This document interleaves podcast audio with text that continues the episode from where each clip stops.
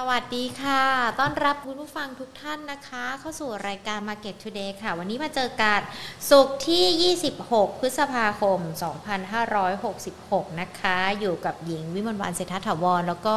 ทีมงาน Market Today ทุกๆทท่านนะคะ รวมไปถึงนักวิเคราะห์ เดี๋ยววันนี้เราประเมินสถานการณ์ในเรื่องของการลงทุนกัน เตรียมความพร้อมก่อนที่จะไปสัปดาห์หน้า เพราะว่าสัปดาห์หน้าแน่นอนจะเป็นสัปดาห์โค้งสุดท้าย ที่เราจะติดตามปัจจัยในเรื่องของหนี้ของสหรัฐว่าท้ายที่สุดแล้วจะเป็นอย่างไร รวมไปถึงสัปดาห์หน้ามีประเด็นเกี่ยวกับในเรื่องของกรงงกันด้วยนะคะ จะมีการประชุมคณะกรรมการนโยบายการเงินวันที่ 31 พฤษภาคม ติดตามกันค่ะว่าที่ประชุมกรงงจะเป็นอย่างไรกันบ้าง แต่ก่อนที่จะไปพูดคุยกันกับนักวิเคราะห์รวมไปถึงประเมินสถานการณ์การลงทุนในสัปดาห์หน้ากันนะคะ ขอบพระคุณผู้สนับสนุนรายการของเราค่ะ บริษัททูคอร์ปอเรชั่นจำกัดมหาชน บริษัทเมืองไทยประกันชีวิตจำกัดมหาชน และธนาคารไทยพาณิชย์จำกัดมหาชนนะคะ ที่ให้การสนับสนุนรายการของเราด้วยค่ะอะมาดูกันดีกว่าตลาดหุ้นภาคเช้าเป็นอย่างไรกันบ้าง ต้องบอกว่าหุ้นไทยสัปดาห์นี้มีทั้งเขาเรียกว่าความรู้สึกที่ตลาดมีการปรับตัวย่อลงไป รวมไปถึงความรู้สึกที่ตลาดหุ้นปรับตัวดีขึ้นมาได้นะคะ อย่างเมื่อวานนี้ตลาดปรับบวกขึ้นมา แต่วันนี้ย่อลงกันไปอีกแล้วนะคะ หุ้นไทยภาคเช้าเนี่ยปิดกันไป 1,529.85 จุด ต้องบอกว่าหุ้นไทยเนี่ยหลุด 1,530 จุดกันไปอีกรอบหนึ่งแล้วนะ และในขณะเดียวกันเนี่ยก็ต้องบอกว่าจุดต่ำสุดของช่วงเช้า 1,527.59 จุดที่มีการย่อลงไปนะคะ หุ้นไทยพักตัวรับแรงกดดันทั้งในเรื่องของราคาน้ำมันที่ปรับลดลง แล้วก็แนวโน้มเฟดขึ้นอัตราดอกเบี้ย วันนี้นะคะ 1,529.61 จุดสำหรับช่วงเช้าที่ปิดกันไป มูลค่าการซื้อขาย 21,010 ล้านบาทเนาะหรือว่าลดลงไปประมาณ 5.81%เดลต้าวันนี้ยังคงเป็นอันดับหนึ่งนะคะ ราคาไม่เปลี่ยนแปลง 94 บาท มูลค่าการซื้อขาย 1,536 ล้านบาท สพย่อลงไป 3.37%นะคะ สพนี่เห็นได้ชัดเลย รับในเรื่องของแรงกดดันราคาน้ำมันโลกที่มีการปรับตัวลงลงไป เคแบงปรับลดลงไป 1.49%เจมาปรับลดลงไป 4.83% AOT ปรับตัวลดลงไป 0.36%นะคะ วันนี้หลาย ๆ ตัวปรับตัวลงไปค่อนข้างแรงเนาะ เดี๋ยวถามนักวิเคราะห์กันด้วยดีกว่าว่า ทิศทางที่ปรับตัวย่อลงงไปแบบนี้มันเกิดจากอะไรกันด้วยนะคะ และในขณะเดียวกันก็ยังคงจับตาในเรื่องของประเด็นหนี้ของสหรัฐที่เรายังคงต้องติดตามกันด้วยนะคะ รวมไปถึงอย่างเมื่อค่ำคืนที่ผ่านมาตัวเลขเศรษฐกิจสำคัญของสหรัฐที่มีการประกาศออกมานั้น ก็เดี๋ยวอาจจะมีการเชื่อมโยงกันในเรื่องของการประชุมของเฟดกันด้วยว่า ทิศทางจะเป็นอย่างไรกันด้วยนะคะ ซึ่งถ้าเรามาดูการประเด็นในเรื่องของเพดานหนี้ที่เราติดตามกันเนี่ยต้องบอกว่า ถึงแม้ว่าการเจรจาในช่วงที่ผ่านมายังไม่เห็นความคืบหน้าอะไรต่างๆ หรือว่ายังคาดเดาไม่ได้ ว่าข้อสรุปจะเป็นอย่างไร แต่ดูเหมือนว่าทางด้านของสำนักข่าวรอยเตอร์เขามีอ้างถึงแหล่งข่าวกันด้วยนะคะ ว่าล่าสุดทางด้านของคุณโจไบเดนผู้นำสหรัฐ แล้วก็คุณเควินแมคคาทีเนี่ยประธานสภาผู้แทนราษฎรสหรัฐเขามีการบรรลุข้อตกลง เกี่ยวกับการลดการใช้จ่าย และปรับเพิ่มเพดานหนี้ของรัฐบาลสหรัฐ ซึ่งปัจจุบันอยู่ระดับ 31.4 ล้านล้านดอลลาร์ ซึ่งอาจจะช่วยลดความเสี่ยงที่สหรัฐเผชิญการผิดนัดชำระหนี้ครั้งประวัติศาสตร์ได้ อันนี้เป็นการรายงานโดยอ้างแหล่งข่าวนะคะ ดังนั้นเองเดี๋ยวเราจะต้องติดตามกันต่อว่าการประชุมเนี่ยจะเป็นอย่างไรกันด้วย ซึ่งแหล่งข่าวเขามีการระบุด้วยนะคะว่าข้อตกลงดังกล่าวกำหนดจำนวนเงินโดยรวมที่รัฐบาลจะใช้จ่ายในโครงการต่างๆ ที่สภาคองเกสจะทำการอนุมัติเป็นรายปี เช่นการจัดหาที่อยู่อาศัยและการศึกษา โดยทั้งสองฝ่ายมีความเห็นนะคะ เกี่ยวกับจำนวนเงินสำหรับโครงการดังกล่าวอยู่ประมาณ 70,000 ล้านดอลลาร์จากจำนวนเงินรวมที่สูงกว่า 1 ล้านล้านดอลลาร์ อันนี้เป็นแหล่งข่าวที่กล่าวอ้างกันมา แต่ก็ถือว่าเป็นการส่งสัญญาณที่ดีที่ดูเหมือนจะมีทางออก แต่ว่าในขณะเดียวกันปัจจัยหรือว่าแม้แต่ไส้ในต่างๆ ที่เรายังคงต้องติดตามกันนอกเหนือประเด็นนี้ มีอะไรกันบ้างสำหรับทิศทางการลงทุนสัปดาห์หน้านะคะ เดี๋ยววันนี้เราพูดคุยกันค่ะ กับคุณถนอมศักดิ์สหรัชชัยผู้ช่วยกรรมการผู้จัดการจากบริษัททรัพย์กรุงไทยเอ็กซ์ปิงจำกัดค่ะ สวัสดีค่ะพี่หนอมค่ะ สวัสดีครับคุณหญิงครับ พี่หนอมคะต้องบอกว่าเราเห็นภาพการลงทุนในตลาดหุ้นไทยสัปดาห์นี้กันแล้วนะคะ ทีนี้มองความต่อเนื่องไปยังสัปดาห์หน้ากันเลย ท่ามกลางในเรื่องของปัจจัยจากต่างประเทศ ที่เรายังคงต้องติดตามกันทั้งตอนนี้มีทั้งเรื่องของหนี้กันด้วย ราคาน้ำมันที่ปรับลดลง หรือว่าอาจจะเป็นแรงกดดันของทิศทางอัตราดอกเบี้ยของสหรัฐกันด้วยค่ะ ปัจจัยต่างๆ เหล่านี้เราประเมินยังไงกันบ้าง แล้วมันจะมีผลต่อตลาดหุ้นสัปดาห์หน้ายังไงบ้างคะ ครับผมถ้าพูดถึงภาพใหญ่ก่อนนะครับ ผมเชื่อว่าหุ้นไทยเนี่ยช่วงที่ผ่านมาเนี่ยโดยเฉพาะปีนี้ year to date ถือว่าแย่มากนะครับเมื่อเทียบกับตลาดหุ้นทั้งโลกเลย เหตุผลหนึ่งก็คือว่าเรามีทั้งปัจจัยต่างประเทศแล้วก็ปัจจัยในประเทศปัจจัยในประเทศเนี่ยผมเชื่อว่าทุกคนทราบกันอยู่แล้วนะครับในเรื่องในเรื่องเกี่ยวกับการเลือกตั้งที่ผ่านมาเรื่องตอนนี้ก็ยังสรุปไม่ได้นะครับว่าแนวโน้มว่าจะเป็นสูตรที่เห็นอยู่ในปัจจุบันก็คือพรรคก้าวไกลรวมกับแปดพันธมิตร หรืออาจจะมีอีกสูตรหนึ่งก็ได้นะครับ ที่อาจจะเป็นพรรคเพื่อไทยนะเป็นแกนนำแล้วก็อาจจะมีคนอื่นเข้ามารวม เพราะฉะนั้นตอนนี้ก็ยังอยู่ในช่วงของการคาดการณ์กันอยู่นะครับ ว่าจะเป็นสูตรไหน อันนี้ก็จะมีผลกระทบนะครับ ในเรื่องเกี่ยวกับการดำเนินนโยบาย รวมถึงในเรื่องของความเสี่ยง ความเสี่ยงก็คือว่า เกิดสมมติว่าจัดตั้งขึ้นมา มันจะมีปัญหาในเรื่องของความไม่สงบอะไรเกิดขึ้นหรือเปล่า ซึ่งอันนี้ผมเชื่อว่าเป็นตัวแปรสำคัญที่ทำให้การลงทุนในเมืองไทยที่ผ่านมาเนี่ย ทุกทีเวลาเราบอกว่าเรามีเก่งกำไรเรื่องการเลือกตั้ง ทุกคนจะบอกว่าหลังจากผลเลือกตั้งออกมาแล้วเนี่ยหนึ่งถึงสองเดือนส่วนใหญ่หุ้นจะปรับตัวสูงขึ้นใช่ไหมครับแต่ปีนี้ไม่ได้ปรับตัวสูงขึ้นดังทั้งที่มีการเขาเรียกว่าโหวตถล่มทลายซึ่งอันเนี้ยมันเป็นสิ่งที่เขาเรียกว่าผิดคาดของของเขาเรียกว่า ตลาดพอสมควรทีเดียวนะครับ แล้วก็ผมเชื่อว่าหลาย ๆ คนก็คงไม่ได้คิดว่าจะเกิดขึ้นในลักษณะอย่างนี้ มันก็เลยทำให้ในภาพรวมเองเนี่ย ผมเชื่อว่าอันนี้ยังยังมีความไม่ชัดเจนเดี๋ยวเดี๋ยวคงมาคุยกันในเรื่องนี้ แต่ว่าประเด็นหลักที่คุณหญิงถามคือว่าปัจจัยของต่างประเทศ ต่างประเทศเนี่ยผมขอแยกเป็นสองส่วนนะครับ ส่วนหนึ่งก็คือว่าจริง ๆ เนี่ยเดิมนะครับ ถ้าไม่มีเรื่องของ US debt limit หรือเพดานนี่อเมริกา ถามว่าหุ้นไทยเนี่ยในสายตาฝรั่งเนี่ยก็ถือว่าไม่ค่อยดีอยู่แล้วนะครับเพ ราะว่าถ้าเราดูในเรื่องของผลสำรวจผู้จัดการกองทุนเนี่ย ถ้าคุณหญิงสังเกตนิดนึงนะครับหุ้นในอเมริกาเองเนี่ยถ้าเราดู year to date คนที่ขึ้นเยอะสุดก็จะเป็น NASDAQ ถูกไหมครับขึ้นมาก็สิบเก้าเปอร์เซ็นได้นะครับ ในยุโรปปรากฏว่าทำนิวไฮก็สิบกว่าเปอร์เซ็นต์เช่นเดียวกันพวกดักพวกของฝรั่งเศส ขณะที่ในเอเชียคนที่ดูดีสุดเนี่ยปีนี้กลายเป็นญี่ปุ่นไป นะครับที่ปรับตัวได้มากกว่าสิบเปอร์เซ็นขึ้นไป แต่ขณะเดียวกันประเทศที่เขาเรียกว่าจีน ซึ่งต้นปีเนี่ยโหทุกคนบอกว่าเปิดประเทศแล้วเนี่ยครับ จีนสดใสนะครับ จะทำให้เอเชียขึ้นในทิศทางเดียวกันปรากฏว่าใครซื้อหุ้นจีนไปตอนนี้ก็คงอาจร่วงพลอยนะครับ เพราะว่าราคาหุ้นเนี่ยตกลดลงอย่างต่อเนื่อง ไม่ได้เป็นไปตามคาดการณ์แล้วก็ฉุดให้ประเทศที่อิงกับตัวของจีนเนี่ยก็ลงไปในทิศทางเดียวกัน สิ่งหนึ่งที่อยากจะเรียนก็คือว่าในเรื่องของมุมมองของต่างชาติตอนเนี้ยภาพใหญ่ถ้าเรามองในเรื่องของของภาพรวมนะครับ ว่าในภูมิภาคต่างๆเนี่ยตอนเนี้ยเขามองว่าจากเดิมจีนเนี่ยที่คิดว่าน่าจะเป็นตัว driver ให้กับเอเชียได้รวมถึงเฉพาะไทยเนี่ยปรากฏว่าเขามองว่าเศรษฐกิจที่รายงานกันออกมาเนี่ยจีนไม่ได้โตเยอะอย่างที่คิดเท่าไหร่ แล้วก็ไม่ได้แข็งแกร่งมาก เพราะว่าไอ้ที่เคยบอกว่าห้าเปอร์เซ็นมีการปรับประมาณการตอนนี้เริ่มที่จะมีการ revise down ลงมา ซึ่งอันนี้ก็จะทำให้ตัวของส่งเขาดูจากตัวเลขส่งออกดูเลขตัวเลขการจ้างงานตัวเลขอะไรก็ตาม ซึ่งผมเชื่อว่าไอ้ประเด็นเนี้ยมันก็เป็นประเด็นหนึ่งที่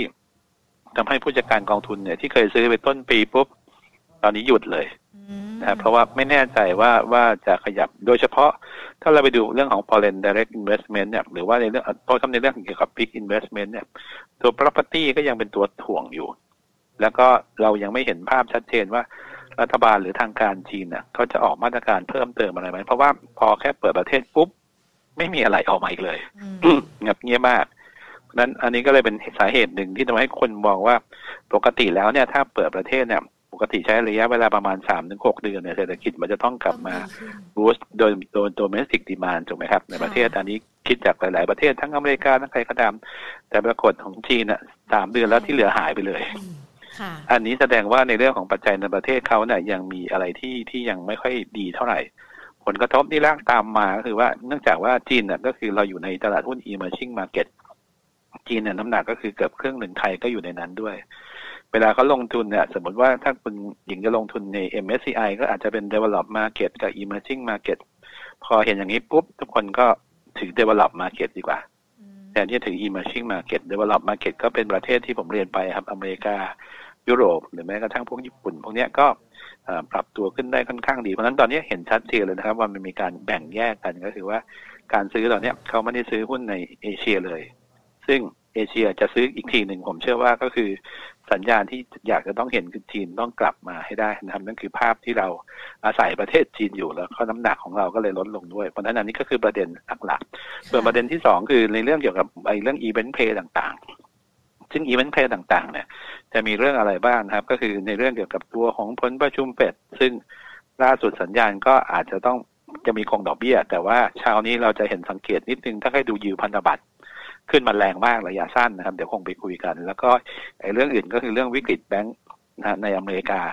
ซึ่งมันเคยลุกลามมาแล้วอยู่ดีมันเงียบหายไปเลยค่ะนะครับนะครับ ทุกคนก็จะบอกว่าอเมริกามีปัญหาต้องย้ายมาเมืองไทยปรากฏว่าเงียบเลยก็ไม่นะครับได้ไม่มีประเด็นร้อนใหม่ค่ะนะครับ แล้วก็ตอนนี้ก็มาเรื่องเกี่ยวกับตัวของเพดานหนี้สหรัฐอืมซึ่ง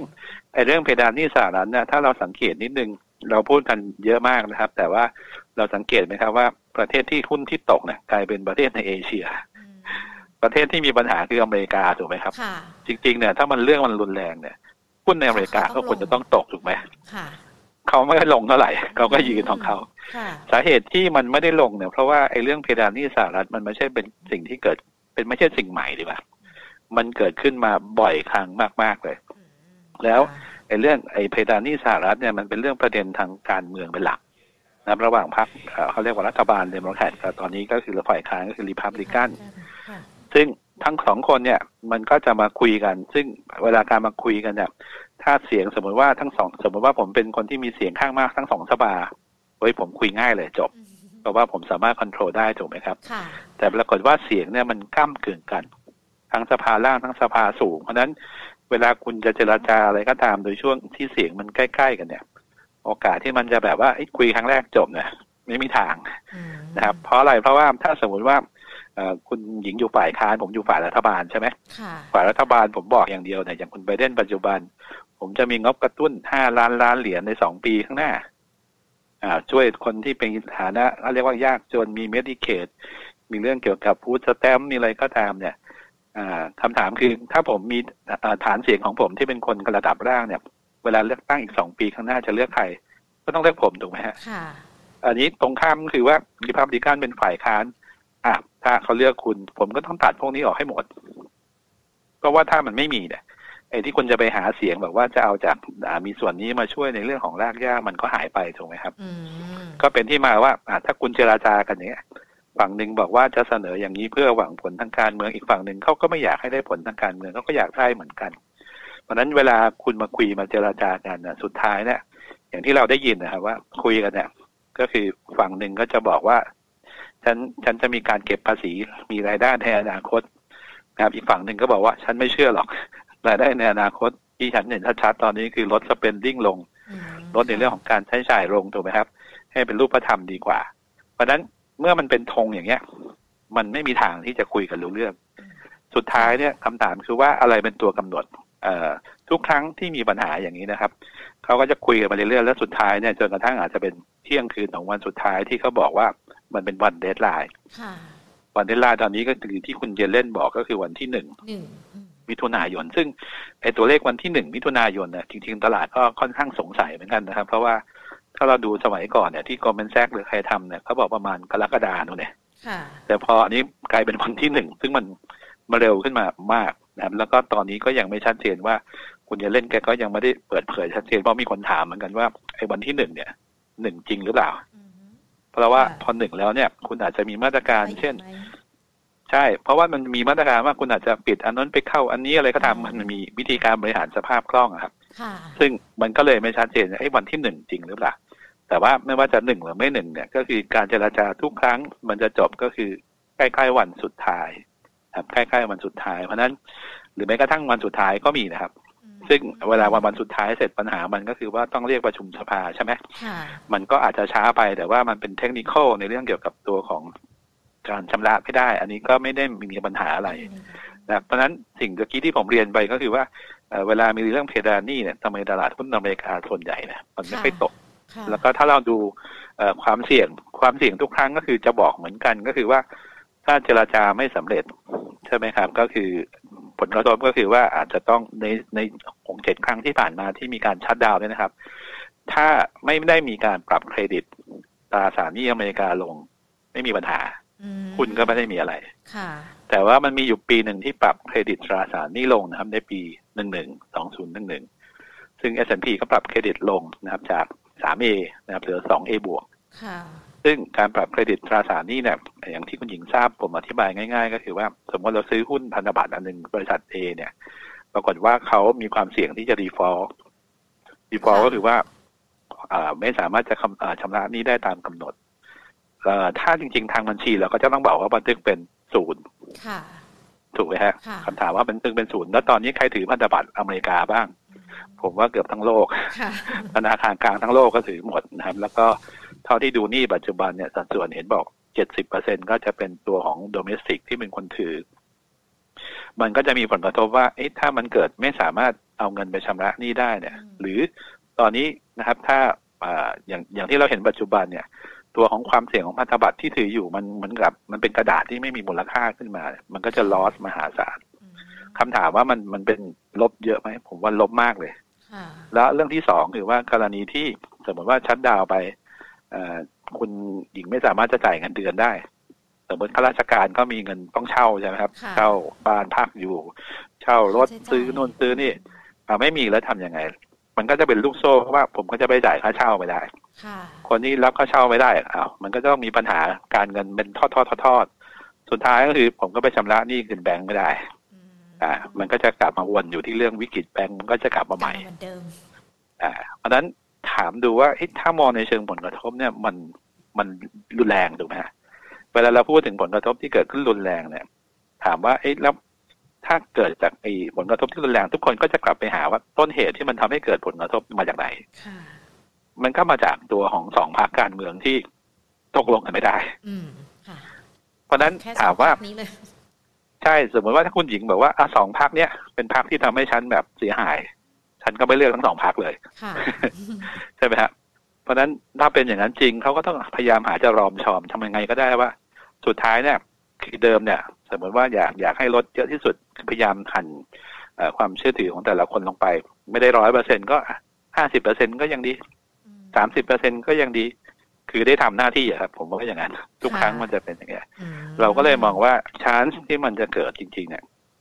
น้อยนะครับอย่างที่ BlackRock บอกเขาคาดว่าแค่ห้าเปอร์เซ็นต์เอง ที่มันจะเกิดการผิดนั้น แล้วก็มีผลกระทบในเรื่องเกี่ยวกับทะลุวงวงกว้าง เพราะว่าถ้าไม่อย่างนั้นจริงๆเนี่ยถ้าเรามองว่าเป็นเรื่องใหญ่คุณหญิงจะเห็นชัดว่าหุ้นอเมริกามันต้องลงไปรอแล้วถูกไหมครับแต่ว่าแต่ว่าความเสี่ยงมันก็มีเพราะว่าไอ้ห้าเปอร์เซ็นมันก็อาจจะเป็นเรื่องใหญ่ได้เกิด สมมติรอบนี้ทุกคนบ้าดีเดือดทั้งคู่ฉันก็ไม่ยอม คุณก็ไม่ยอมถูกไหมครับ แล้วมันเสียหายขึ้นมาจริง ๆ เนี่ย อันเนี้ย ฝั่งริพับลิกันฝ่ายค้านเขาก็อาจจะบอกว่ารัฐบาลก็ต้องรับผิดชอบไปสิ ไม่เกี่ยวกับฉัน ถูกไหมฮะ อันนี้ก็อาจจะทำให้ไม่ยอมเกิดขึ้น เพราะฉะนั้นสิ่งที่คุณหญิงเห็นตอนนี้คือไอยูของพันธบัตรระยะสั้นที่ผมเรียนไปเนี่ยถ้าเราดู US สองปีเนี่ย ของชาร์ตนะครับ เราจะเห็นว่าไอยูของพันธบัตรซึ่งแต่ก่อนเนี่ย เราดูไอตัวเนี้ยวัดในเรื่องเกี่ยวกับว่าโอกาสที่เฟดจะขึ้นดอกเบี้ยหรือเปล่า ค่ะ ถูกไหมฮะเราจะดูทุกครั้งเลยเอ้ย US สองวายหรือยุทธพันธบัตรยูสองปีเนี่ย มันขึ้นหรือมันลงนะครับ ถ้ามันลงอะแสดงว่าเฟดมีแนวโน้มที่จะมีการคงดอกเบี้ย ตอนนี้ถ้ามองในเรื่องของดอกเบี้ยเนี่ย มันก็อาจจะมีมุมหนึ่งที่ทุกคนบอกว่าอาจจะ slightly up แต่จริงๆเนี่ยเทรนล่าสุดมันก็คือคงถึงแม้ว่าจะปรับขึ้นเล็กน้อย แต่ปรากฏช่วงนี้ยิวพันธบัตรพุ่งกระฉูดเลยนะครับ ที่มันพุ่งกระฉูดเพราะว่าอ่าอย่างที่ผมเรียนไป เราไม่คิดว่าจะเกิด แต่ถ้ามันเกิดมันก็เสี่ยงถูกไหมครับ เพราะฉะนั้นเราก็ต้องลดความเสี่ยง ก็ต้องมีการขายพันธบัตรออกไปบ้าง คือถ้าไม่ขายไปเลยนะครับ ก็จะมีความเสี่ยงผมยกตัวอย่างเอา ถ้าให้ใกล้ตัวง่ายๆเกิดเรารู้ว่าสตาร์กจะมีปัญหาใช่ไหมเปิดมาเราจะทำยังไงครับ ขายก่อนเลยถูกไหมอ่าถูกไหมครับอันนี้มันก็คล้ายกันทำให้ตัวของยูพันธบัตรตอนเนี้ยมันถูกพันธบัตรระยะสั้นมาเลยถูกขาย ยิวมันก็เลยพุ่งขึ้นไปนะครับ แล้วก็ทำให้คนที่มองในเรื่องของการขึ้นดอกเบี้ยนะกลับมาเพิ่มสูงขึ้นซึ่งจริงๆอะมันไม่ได้เกิดจากตรงนั้นมันเกิดจากประเด็นเรื่องของ IUS debt limit ทำให้คนไกลในตลาดกันแล้วเขาเรียกว่าพันธบัตรแล้วก็นำไปสู่ในเรื่องเกี่ยวกับค่างเงินดอลลาร์นำไปสู่ตลาดหุ้นนะครับ มันก็จะเป็นทอดๆไปเพียงแต่ว่าแค่โอกาสที่จะเกิดมันน้อยเท่านั้นเองดังนั้นผมสรุปในเรื่องเกี่ยวกับตัวของ US debt limit คือจริง ๆ ผมก็ฟังมาเยอะนะ เพราะว่าทุกคนก็จะพูดถึงสาเหตุหรืออะไรก็ตาม แต่ผมที่ผมผมหวังที่เอาคำมากกว่าสุดท้ายก็คือว่าหนึ่งผมเชื่อว่าไม่น่าจะเกิดนะครับเพราะนั้นถ้าไม่น่าจะเกิดสิ่งแรกที่เราจะเห็น เช่นวันที่หนึ่งตกลงกันได้ คุณหญิงคิดว่าวันที่สองคุณจะเป็นยังไงครับ ดีค่ะอ่าหุ้นมันก็ต้องปรับตัวสูงขึ้นไหมไอ้กลไกทั้งหลายยืมพันธบัตรที่ขึ้นก็ต้องลงค่ะดอลลาร์ที่แข็งก็ต้องอ่อนนะครับ แล้วก็ตัวของหุ้น ที่อันไหนร่วงไปเพราะเรื่องนี้ก็ต้องเด้งขึ้นมานะครับเพราะฉะนั้น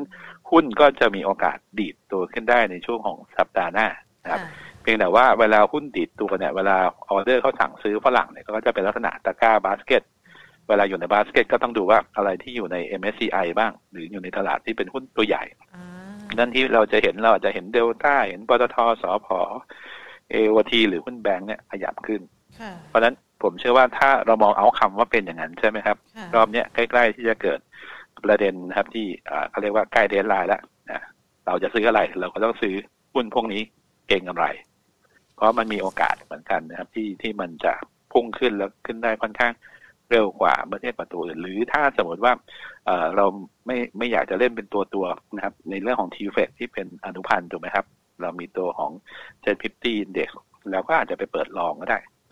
นะครับซึ่งอันนี้ก็จะเป็นตัวช่วยทำให้ตลาดก็อาจจะปรับตัวขึ้นได้ในสัปดาห์หน้า อันนี้คือในเรื่องของเอาคำที่เกิดขึ้นค่ะคำถามอาจจะมีคนถามว่าเอ่อแล้วถ้าเกิดผิดพลาดผิดพอ่าลาดทุกคนต้องเขาต้องยอมรับความเสี่ยงค่ะค่ะนะครับ เพราะว่าถ้ามันผิดพลาดก็คือสิ่งที่เราคาดการณ์กันทั้งหมดคือผิด ซึ่งถามว่าเราเสียหายเยอะไหมเราก็เสียหาย แต่คนอื่นที่เสียหายเยอะกว่าเรา ผมว่ามีมาก เพราะว่าผลกระทบคนที่ถือบอลทั้งหมดพันธบัตรทั้งหมดก็จะโดนด้วยค่ะอันเนี้ย ผมว่าเสียหายหนักกว่าค่อนข้างจะเยอะนะครับ ก็เลยมองในเรื่องของ risk reward ที่เกิดขึ้น เพราะว่าถ้าเราจะไปนั่งดูอธิบายสาเหตุ เกิดจากอืมคุยเรื่องอะไรยังไง ถามผมเนี่ยผมเชื่อว่าทุกคนเนี่ย มันเป็นเรื่องประเทศเขาถูกไหมค่ะกว่าจะเราจะเข้าใจฟูดสแตมคืออะไรทำไมต้องมี requirement คือแต่สุดท้ายเนี่ยก็คือเอาอย่างนี้ง่าย ๆ ก็คือว่าผ่านกับไม่ผ่านค่ะผมว่าเอาแค่นี้เอาที่ที่คนหมู่มากเข้าใจดีกว่าง่ยค่ะ เพราะไม่งั้นไปอธิบายยิ่งเยอะๆเยอะๆผมว่ายิ่งอืมยิ่งไม่เข้าใจ มีคำว่าเทคนิคเอ่อเขาเรียกว่ามันมีชัดดาวมีเทคนิค default หรือเปล่าอะไรว่า คือทั้งหมดเนี่ยมันมีหมดแต่ว่าถ้าแค่ว่าถ้าเราคิดว่าสิ่งที่เกิดขึ้นเนี่ย มันไม่ได้มีผลกระทบรุนแรง แล้วก็อย่าง Fitch Ratings ที่เขาเอ่อออกเครดิตเขาก็จะเป็น negative watch ในเรื่องเกี่ยวกับเอ่อ outlook ค่ะเขาไม่ได้ปรับเครดิต เราจะเห็นว่าพวกสถาบันจัดอันดับเครดิตใหญ่ ๆ เนี่ยเขาจะแบบระมัดระวังมากอืม เพราะว่าถ้าผิดพลาดเนี่ยมันก็จะมีผลค่อนข้างจะเยอะนะครับค่ะวันนี้ก็มีข่าวมีเห็นจีนมีสถาบันจัดอันดับเครดิตอันหนึ่งแกปรับน้ำหนักลงผมก็งงเหมือนกัน แต่ว่าเนื่องจากว่าเขาไม่ได้เป็น inter international เท่าไหร่ก็ไม่ได้มีนัยยะมากก็เป็นของจีนด้วย มันก็เลยเหมือนกับว่าเป็นไม่ค่อยเป็นพันธมิตรกันอยู่แล้วนะครับค่ะมันก็ยิ่งทำให้เป็นเชิงลบมากขึ้นเพราะฉะนั้นเรื่องของ US debt limit เนี่ยผมเชื่อว่าที่เรา คุยกันมาสองสามอาทิตย์เนี่ยมันค่ะก็จะใกล้จบ แล้วผมสังเกตอย่างหนึ่งเนี่ย ถ้าเรามองคุณไบเดนแกเหมือนกับ แกรู้แกรู้เกมอะฮะอืมคือ G7 ที่เขาไปเนี่ยคือ คือเขาอยู่เขาก็คุยกันไม่รู้เรื่องอยู่ดีอะค่ะเพราะว่าอย่างที่บอกมันไม่ใช่กำหนดใกล้ๆเส้นตายอะไอ้ที่อยากได้ร้อยเปอร์เซ็นมันก็ยังอยากได้ร้อยเปอร์เซ็นค่ะพอเส้นตายปุ๊บอะคุณก็จะลดน้ำหนักลงมาได้ เพราะฉะนั้นเมื่อกี้ข่าวที่เมื่อกี้คุณหญิงเพิ่งบอก อ่า เริ่มคุยกันได้บ้างแล้วอะไรอย่างเงี้ยอืมคือะคือเวลามันเป็นตัวบีบเอง นะเพราะฉะนั้นก็คือใกล้ deadline แล้ว ใช่ เพียงแต่ว่าตอนนี้คือว่าไอ้ deadline คือวันที่หนึ่งเนี่ยมัน deadline จริง ๆ หรือเปล่าค่ะมอันนี้ก็จะเป็นตัวที่ต้องไปตามกันดูอีกทีหนึ่งนะครับ แต่ค่ะผมเชื่อว่า อันเนี้ยสัปดาห์หน้า อันเนี้ยน่าจะเป็น key หนึ่งที่ทำให้ตลาดหุ้นไทยหรือทั้งโลกนะครับ อาจจะมีสัญญาณที่ดีขึ้นครัค่ะบ พี่หนอมค่ะคือถ้าหุ้นไทยกับสัญญาณหุ้นทั่วโลกดีขึ้นทีนี้เรามองเฉพาะหุ้นไทย แน่นอนในเรื่องของปัญหานี้ที่เราติดตามกัน แล้วเรามองว่ามันนั้นจะมีสัญญาณที่คลี่คลาย แต่พอมองย้อนกลับมาในบ้านเราปัจจัยที่เรารอกันในเรื่องของการจัดตั้งรัฐบาล มันจะมาทานน้ำหนักหรือว่ากดดันดัชนีที่มันจะต้องดีขึ้นให้มันย่อลงไปหรือเปล่าคะอ่าอันนี้ก็เท้ากลับไปที่ผมพูดครั้งแรก หุ้นไทยเนี่ยที่ถูกขายเนี่ยก็มีอยู่สองเรื่องนะครับคือปัจจัยในประเทศกับต่างประเทศถูกไหมครับค่ะต่างประเทศที่เราเจอกันอยู่ปัจจุบันก็คือน้ำหนักที่เขาลงทุนใน emerging สองคือมันเป็นอีเวนต์ก็คืออย่างเช่น US d e b limit เพราะฉะนั้นกรณี US d e b limit ถึงแม้ดีขึ้น มันก็ไม่ได้ช่วยน้ำหนักหุ้นไทยดีขึ้นอืมนะครับ ประเด็นในประเทศเนี่ย ผมว่ามีอยู่สองเรื่องก็คือเรื่องแรกเลยที่โดนจริง ๆ นะครับ ก็คือค่ะผลกำไรบริษัทจดทะเบียน ไตรมาสที่หนึ่งที่ออกมาเนี่ย ถึงแม้จะดีขึ้นแต่ปรากฏว่ามีการปรับประมาณการกำไรลงเยอะนะครับ ซึ่งอันเนี้ยทำให้ตัวกำไรผมยกตัวอย่างง่ายๆสมมติว่า EPS เราปีเนี้ยเดิมค่าว่าประมาณร้อยสี่บาท สมมตินะค่ะตอนนี้มันลงมาเหลือร้อยบาทอืมมันหายไปสี่บาทค่ะถ้าเราไปคูณกับ PE แต่ก่อนเนี่ย สมมติว่า PE เราเคยอยู่ประมาณอ่าถ้าตัวเลขกลมๆสิบห้าเท่า สิบห้าเท่าก็คือว่าตอนนั้นอาจจะอยู่ประมาณพันหกพันเจ็ดค่ะพอตอนนี้ปุ๊บสิบห้าเท่าคูณกับร้อยบาทก็จะเป็นพันห้าค่ะถูกไหมครับเพราะฉะนั้นคำถามคือว่าแต่ก่อนเนี่ยมองว่าพันเจ็ดตอนนี้มองแค่พันห้าแล้วอินเด็กซ์ตอนนี้ก็อยู่ประมาณพันห้าร้อยต้นๆแสดงว่าแนวโน้มราคาปัจจุบันมันก็อยู่แถวๆนี้แหละค่ะแต่มันจะมีจุดอีกอันหนึ่งก็คือว่า อันนี้คือในเชิงของกำไรที่เรามองก็คือในเรื่องเกี่ยวกับตัวของเขาเรียกว่าความเสี่ยง ความเสี่ยงก็คือไอ้ risk premium มันจะเพิ่มขึ้น เช่น ถ้าสมมติว่าคุณเอ่อหญิงจะซื้อตราสารหนี้อะไรก็ตามพันธบัตร ถ้าเขาบอกว่าเรตติ้งไม่ดีใช่ไหมครับค่ะดอกเบี้ยเราก็ต้องการเยอะขึ้น ใช่ไหมฮะ ถ้าเราไปซื้อสมมติ CPO เราได้ดอกเบี้ยสามเปอร์เซ็นต์แต่ถ้าเราไปซื้อบริษัทอะไรก็ตามที่ไม่มีเรตติ้งเนี่ย อาจจะต้องการหกถึงเจ็ดเปอร์เซ็นต์เพื่อชดเชยไอ้ตัวความเสี่ยงทำนองเดียวกันค่ะไอการเมืองเนี่ยตอนเนี้ยปัญหาสำคัญคือทุกคนยังหา solution ไม่ได้ ค่ะนะครับ solution ที่ผมบอกคือ solution ที่ดีนะครับค่ะคือมันจะมีถ้าถ้าคุณหญิงคุยกัน ผมว่าตามภาษาทุกคนคุยกันเนี่ยค่ะมันจะมีคำว่า if ตลอดถ้าอันนี้ค่ะเราต้องกลัวอันนี้ ถ้าอันนี้กลัวอันนี้ค่ะคือไม่มีบอกว่า ถ้าเป็นอย่างนี้แล้วโหจะวิ่งไปขนาดนี้ ถ้าอันนี้จะวิ่งไปขนาดนี้ค่ะมันจะเป็นลักษณะที่ว่าขนาดคนไทยด้วยกันเองคิดยังกลัวเลยอืมถามว่าถ้าผมเป็นฝรั่งเนี่ยผมส่วนใหญ่ฝรั่งจริงๆเขาก็ถามเรานั่นแหละค่ะ ว่าเราคิดยังไง ถ้าเราคิดอย่างเงี้ยเอ่อเขาก็จะ action ทันที คือจะต่างจากคนไทยนิดนึงก็คือว่าเวลาฝรั่งเขาลงทุนปุ๊บคุณบอกไม่ดีใช่ไหมค่ะผมขายเลยอืมแต่ว่าค่ะของเราอะเฮ้ยเดี๋ยวดูก่อนอ่าอะเราจะขายอีกทีก็คือตอนที่มันลงเยอะๆแล้วเราค่อยมาขายค่ะเราจะ action ช้าอืมนะครับเขา action เร็วเขาฟังจากเราแล้วปุ๊บสมมติฟังปุ๊บเขาพวกนี้ขายเลยค่ะของเราเอ้ยเดี๋ยวพรุ่งนี้อาจจะดีขึ้น อันนั้นอาจมันมันจะเป็นลักษณะอย่างนี้ตลอดอื มมันก็เลยเป็นที่มาว่าเอ้ระดับดัชนีที่เหมาะสมตอนนี้มันอยู่ที่เท่าไหร่แน่ซึ่งอันเนี้ยถ้าถามโดยภาพรวมเราก็กำลังพยายามจะไปหาอยู่นะครับว่าไอ้ริสทางการเมืองที่แท้จริงเนี่ย มันมีผลต่ออินเด็กซ์มากหรือน้อยขนาดไหน คือมันจะก็สมมติว่าอินเด็กซ์เหมาะสมอยู่พันห้ามันจะลงไปต่ำกว่านี้ได้เท่าไหร่อืมผมว่าอันนั้นคือโจทย์ที่ทุกคนกำลังมองอยู่แล้วก็ต้องการนะครับ อันนี้คือคือคีย์หลักนะครับว่า แต่ว่าระดับเหมาะสมพันห้าถึงพันหกเนี่ย ผมว่า หุ้นไทยกี่ปีกี่ปีก็อยู่แถวนี้แหละอืมนะครับ ผมค่ะดูมาหลายปีนะครับ PE ก็ไม่สิบห้าเท่ากับสิบหกสิบเจ็ดสิบแปดก็แล้วแต่ มันก็จะหมุนไปหมุนมานะครับ ขึ้นอยู่กับแนวโน้มของอัตราดอกเบี้ยผลตอบแทน ซึ่งอันนี้เป็นเรื่องของ valuation ซึ่งทุกคนอาจจะเข้าใจลำบาก แต่ว่าที่ผมอธิบายง่ายๆก็คือว่าไอ้พันห้าเนี่ยเป็นระดับที่ถือว่าไม่ได้แพงแล้วอืมซึ่งเป็นโซนถูก ดูยังไงว่าโซนถูกคือ ถ้าเราไปดูชาร์ตก็ได้ถ้าคุณหญิงดูชาร์ตเทคนิคอยู่ใช่ไหมครับ คุณหญิงจะเห็นว่าไอ้ระดับพันห้าร้อยจุดที่ต่ำกว่าเนี่ย เราไม่เห็นมาประมาณกี่เดือนแล้ว หรือกี่ปีแล้วนะครับ มันผมจำไม่ผิดสองปีกว่าแล้วที่เราไม่เคยเห็นต่ำกว่าพันห้าเลย อ่า ตั้งแต่หลังโควิดมาอ่าเพราะฉะนั้นเราไม่เคยเห็นทันต่ำกว่าพันห้าเลย เพราะฉะนั้นรอบนี้ถ้ามันต่ำกว่าพันห้าเนี่ย มันต้องเป็นสิ่งที่มันผิดปกติ เพราะว่าถ้าไม่ผิดปกติคนไม่ยอมกล้าขายระดับที่มันต่ำขนาดนี้แล้ว นะครับแล้วเราสังเกตอยู่อย่างทุกครั้งที่ผิดปกติต่ำกว่าพันห้าลงไปเท่าไหร่ก็ตามเนี่ยสุดท้ายมันก็กลับขึ้นมาได้ในที่สุดนะเพราะฉะนั้นผมเชื่อว่าตอนนี้สำหรับนักลงทุนนะครับ ที่ต้องการจะลงทุนระยะยาวๆเนี่ย ผมเชื่อว่าตอนนี้ก็ต้องหาจังหวะแล้วว่าลงมาเนี่ย เราจะซื้ออะไรค่ะในภาพใหญ่ที่ที่ที่ผมมองก็คือว่าอย่างแรกเลยนะครับ เวลาทุกครั้งพูดทุกครั้งก็จะเป็นหุ้นปันผลค่ะเพราะบ้านเราจะเป็นหุ้นกลุ่มเดียวที่ performance ดีตลอดหมายความว่าต่อให้มันขึ้นต่อให้มันลงเนี่ยยูปันผลถ้าคุณได้หกถึงแปดเปอร์เซ็นเนี่ยซื้อไว้ก่อนเลยนะครับ เพราะว่ายิ่งลงยูมันก็ยิ่งเยอะถูกไหมครับดีเวเดนราคามันก็จะลงน้อย แล้วผมเชื่อว่าคนไทยส่วนใหญ่ตอนเนี้ย ถ้าเราไปฝากเงินที่แบงก์เราได้ดอกเบี้ยเท่าไหร่ครับจุดเจ็ดห้าศูนย์จุดห้าศูนย์จุดห้าค่ะเพราะฉะนั้นผมเชื่อว่าไอ้เรื่องเนี้ยมันก็จะทำให้คนหันมา ฝากเงิน แล้วก็มาลงทุนในหุ้นดีเวเดนเยอะขึ้นก็หุ้นที่ให้ผลตอบแทนหกเปอร์เซ็นผมดูมีหุ้นเยอะมากค่ะก็เป็นอันหนึ่งที่เป็นทางเลือกอันที่สองปีนี้มันจะมีแบ่งเป็นสองกลุ่มนะครับ ก็คือกลุ่มที่เขาเรียกว่ากลุ่มอิงกับตัวของเออตลาดต่างประเทศ พวกของคอมม o ดิตี้พลังงานปิโตรเคมี เนื่องจากว่าปีเนี้ยเศรษฐกิจโลกเขามองว่ามันชะลอตัวดูยังไงนะครับ ดูก็คือว่าไปดูคอนเซนแซสคาดการ GDP ของอเมริกาก็ได้ อเมริกาเนี่ยก็คือเพิ่งประกาศไปก็คือ 1.3 ใช่ไหมครับค่ะแต่ไตรมาสสองเนี่ยเขาคาดว่าอยู่ 0.5 ไตรมาสสามกับไตรมาสสี่เขาคาดว่าติดลบอะถ้าคุณหญิงเห็นว่าเศรษฐกิจชะลอตัว กลุ่มที่อิงกับไซคิค a l เซกเตอร์ก็คือพวกปิโตรพลังงานคอมม o ดิตี้เนี่ย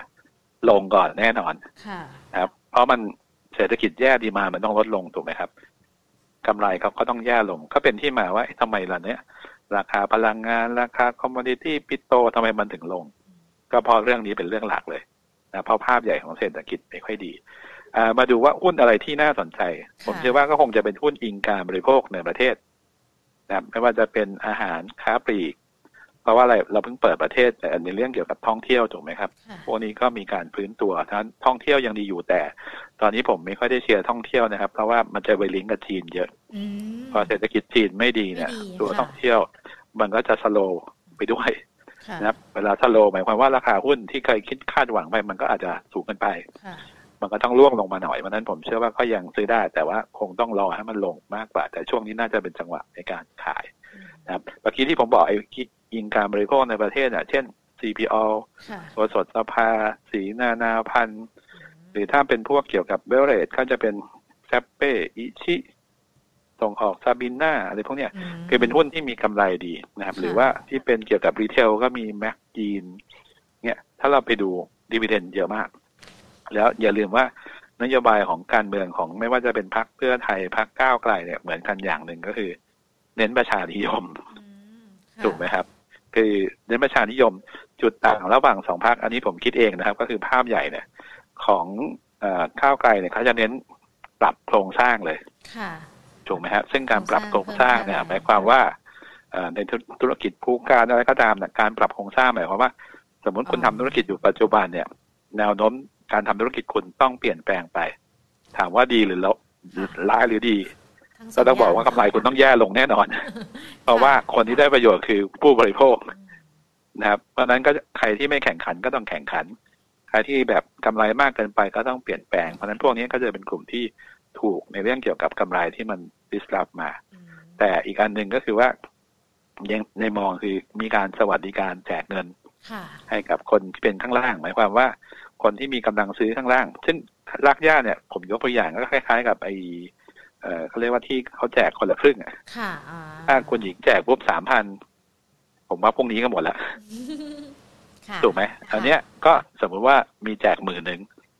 หมดไหมผมก็ว่าหมดอืมอ่าเวลาการใส่เงินเข้าไปเนี่ย แล้วมันเอ่อทำให้มีกำลังซื้อกลับมา GDP มันก็จะดีขึ้นค่ะนั้นสองภาพเนี่ยจริง ๆ คล้ายกันก็คือว่า ทั้งก้าวไกลกับเพื่อไทยจะคล้ายกัน จริง ๆพรรคอื่นก็เหมือนกันนะฮะก็คือพยายามเพิ่มกำลังซื้อ ให้กับคนที่เป็นฐานรากเพียงแต่ว่าจุดต่างก็คือว่าการปรับโครงสร้างของก้าวไกลจะเป็นลักษณะปรับทั้งโครงสร้าง ซึ่งมันต้องมีการปรับภาษีเอ่อต้องแก้ไขกฎหมายค่ะซึ่งอันนี้อาจจะต้องเทคไทม์พอสมควรไม่ใช่ทำได้ทันทีใช้เวลาครับอีกขณะที่ของเพื่อไทยจะเน้นในเรื่องของการทำให้ GDP โตก่อนแล้วค่อยมาแก้ปัญหาทีหลัง แก้ GDP โตหมายความว่าอะไรหมายความว่าเราจะเห็นโอ้โหเศรษฐกิจเราโตจาก สามเปอร์เซ็นกว่าจะเห็นห้าเปอร์เซ็นสองสามปีค่ะถูกไหมครับอืให้เศรษฐกิจซึ่งแข็งแกร่งก่อนอ่าคือแข็งแกร่งก่อนแล้วค่อยมานั่งแก้ปัญหากันอีกทีหนึ่งเพราะฉะนั้นถ้ามองทั้งสองอันอะมันก็คือเป็นผลบวกทั้งสองอันต่อประเทศแหละ แต่ว่าวิธีการก็จะต่างกัน ถามว่าตลาดหุ้นเนี่ย ชอบอันไหนมากกว่ากันค่ะให้คุณหญิงทายคือถ้ามองอย่างเงี้ยเขาก็ต้องมองว่าอันหลังเนี่ยดูดีกว่าดีกว่าเพราะว่ามันไม่ได้ไปแก้อะไรข้างหลังค่ะแต่ไอ้ที่แก้เราก็ไม่รู้ว่า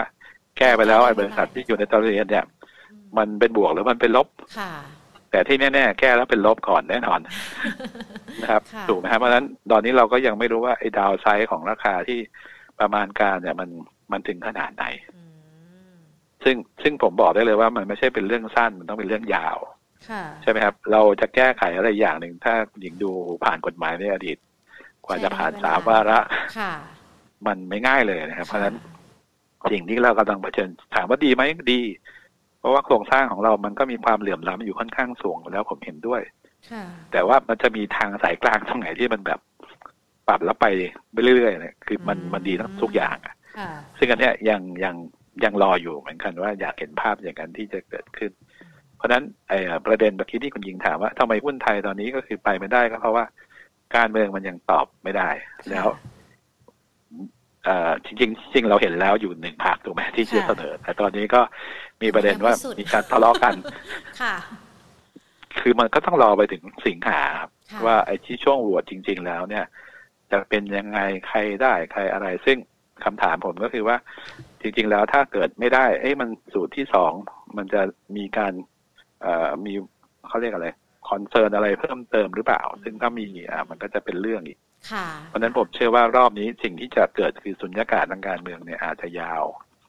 และทำให้ตัวของไอ้งบประมาณเนี่ยที่ใช้เพราะตอนนี้งบประมาณปีหกเจ็ดนี่ยังไม่เสร็จเลยนะครับ ค่ะอ่ามันก็ต้องไม่สามารถเบิกจ่ายอะไรได้ที่เป็นงบลงทุน เพราะฉะนั้นไอ้สามจุดหกเปอร์เซ็นที่มองกันไว้เนี่ยผมเชื่อว่าปีนี้ก็อาจจะดีสุดอยู่แค่เนี้ยอืมเพราะว่าไอ้ ตัวไดเวอร์ต่างๆ อาจจะต้องรอไปถึงปีหน้าค่ะโอ้ครับแต่ว่าแต่ว่าหลังจากเลือกตั้งไปแล้ว ผมก็ยังเชื่อว่าอย่างหนึ่งสำหรับหุ้นไทยคือ ไม่ว่าใครจะมาเนี่ยทุกครั้งมันจะมีฮันนีมูนพีเรียดอยู่แล้วค่ะค่ะอ่าผมเชื่อว่าอันเนี้ยน่าจะเป็นตัวช่วยทำให้หุ้นไทยเนี่ยปรับตัวดีขึ้น ก็อย่างที่บอกนะครับว่าหลุดพันห้าถ้าลงไป ซึ่งใครเล่นเทคนิคจะรู้ว่า ไอ้หลุดพันห้านี่น่ากลัวพอสมควร เพราะว่าชาร์ตเนี่ยมันไม่มีอะไรรับเลยค่ะช่วงที่อยู่ข้างล่างอาจจะลงไปถึงพันสี่ร้อยห้าสิบจุดหรือต่ำกว่า ซึ่งอย่างที่ผมเรียนถ้าพันสี่ร้อยห้าสิบ PE มันประมาณสิบสี่เท่ากว่า มันก็ถือว่าถูกอะเพียงแต่ว่าเราจะรอซื้อถือได้ไหมอืมถ้าเรารอซื้อถือได้ ผมเชื่อว่าก็น่าสนใจในเรื่องของการเข้าไปซื้อสำหรับหุ้นไทย ก็เลยมองว่าหุ้นไทยจากนี้ไปเนี่ย จนถึงผมว่าอีกเดือนกว่าๆหรือสองเดือน เราน่าจะ เราจะซึมมากกว่าอืมคือลงไปรอเหมือนเหมือนกับสองสามวันเนี้ยค่ะ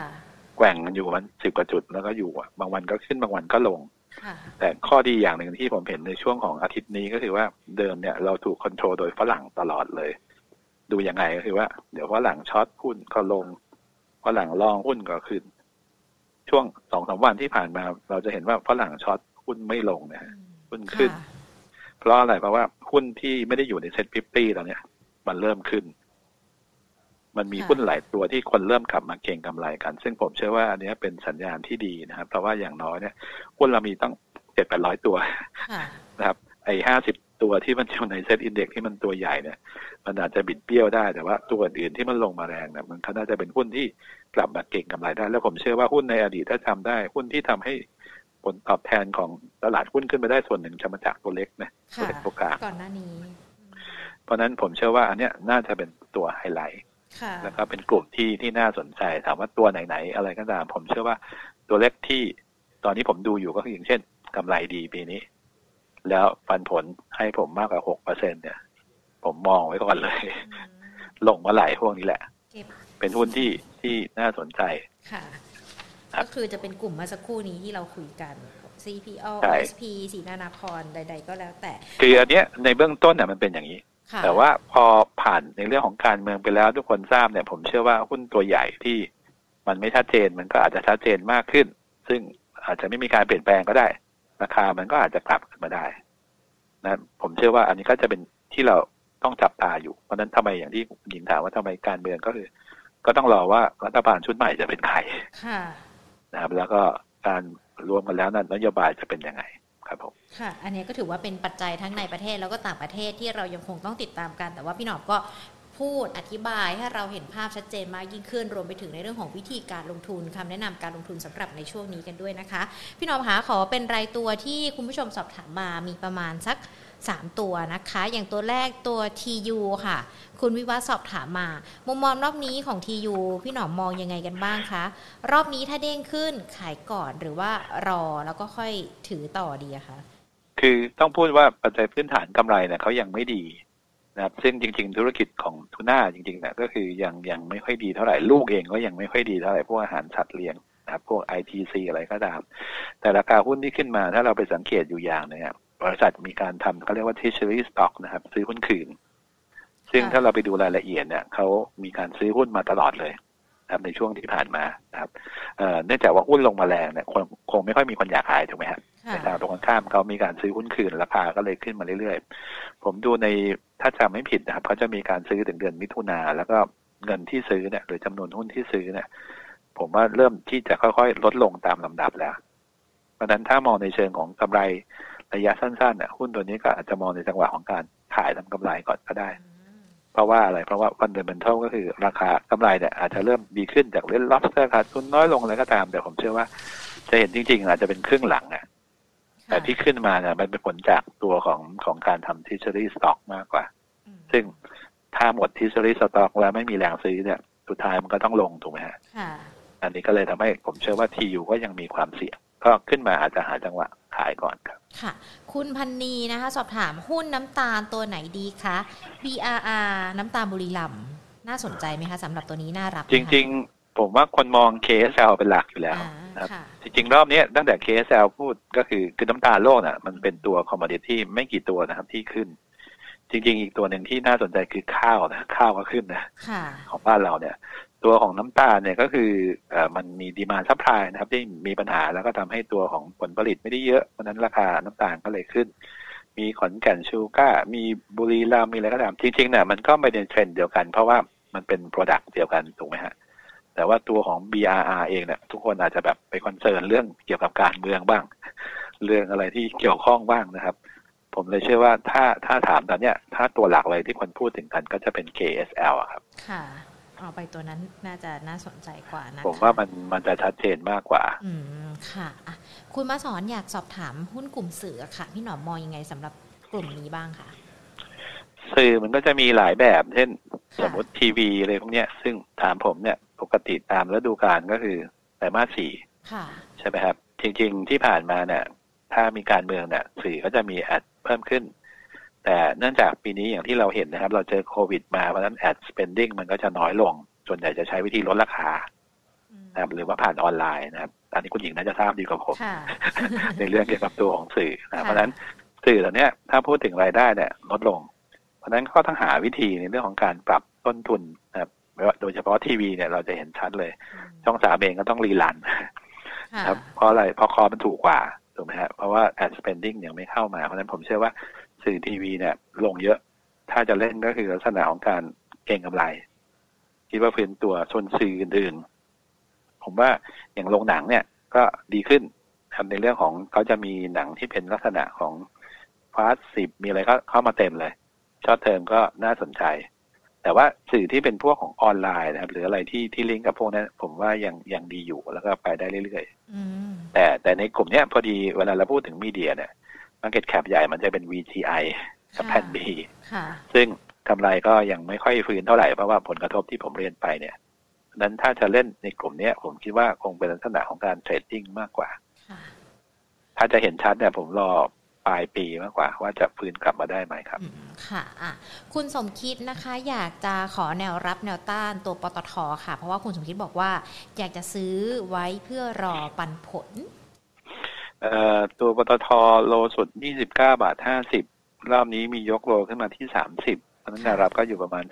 30 แนวต้านเขามี 31 50 ใกล้ๆเนี่ยนะครับไกลๆหน่อยก็จะมี 33 50 แต่ว่าเคยไปอยู่ก็คือ 38 40ค่ะต้องบอกนิดหนึ่งว่าปตทจะเป็น holding นะครับเพราะฉะนั้นเอ่อการลงทุนส่วนใหญ่เนี่ยมันก็จะไม่ค่อยหวือหวาเท่าไหร่ แล้วพอดีผมเรียนไปแล้วว่ารอบเนี้ย commodity มันปรับฐานลงนิดนึงค่ะเพราะฉะนั้น upside อาจจะไม่ค่อยได้เยอะในช่วงของสั้น ๆ ครับอืมค่ะขอแต่ปิดถ้าท้ายเอาปันผลก็โอเคครับได้ค่ะ ขอปิดท้ายที่คุณแบมบูนะคะ TLI มองยังไงคะพี่หนอม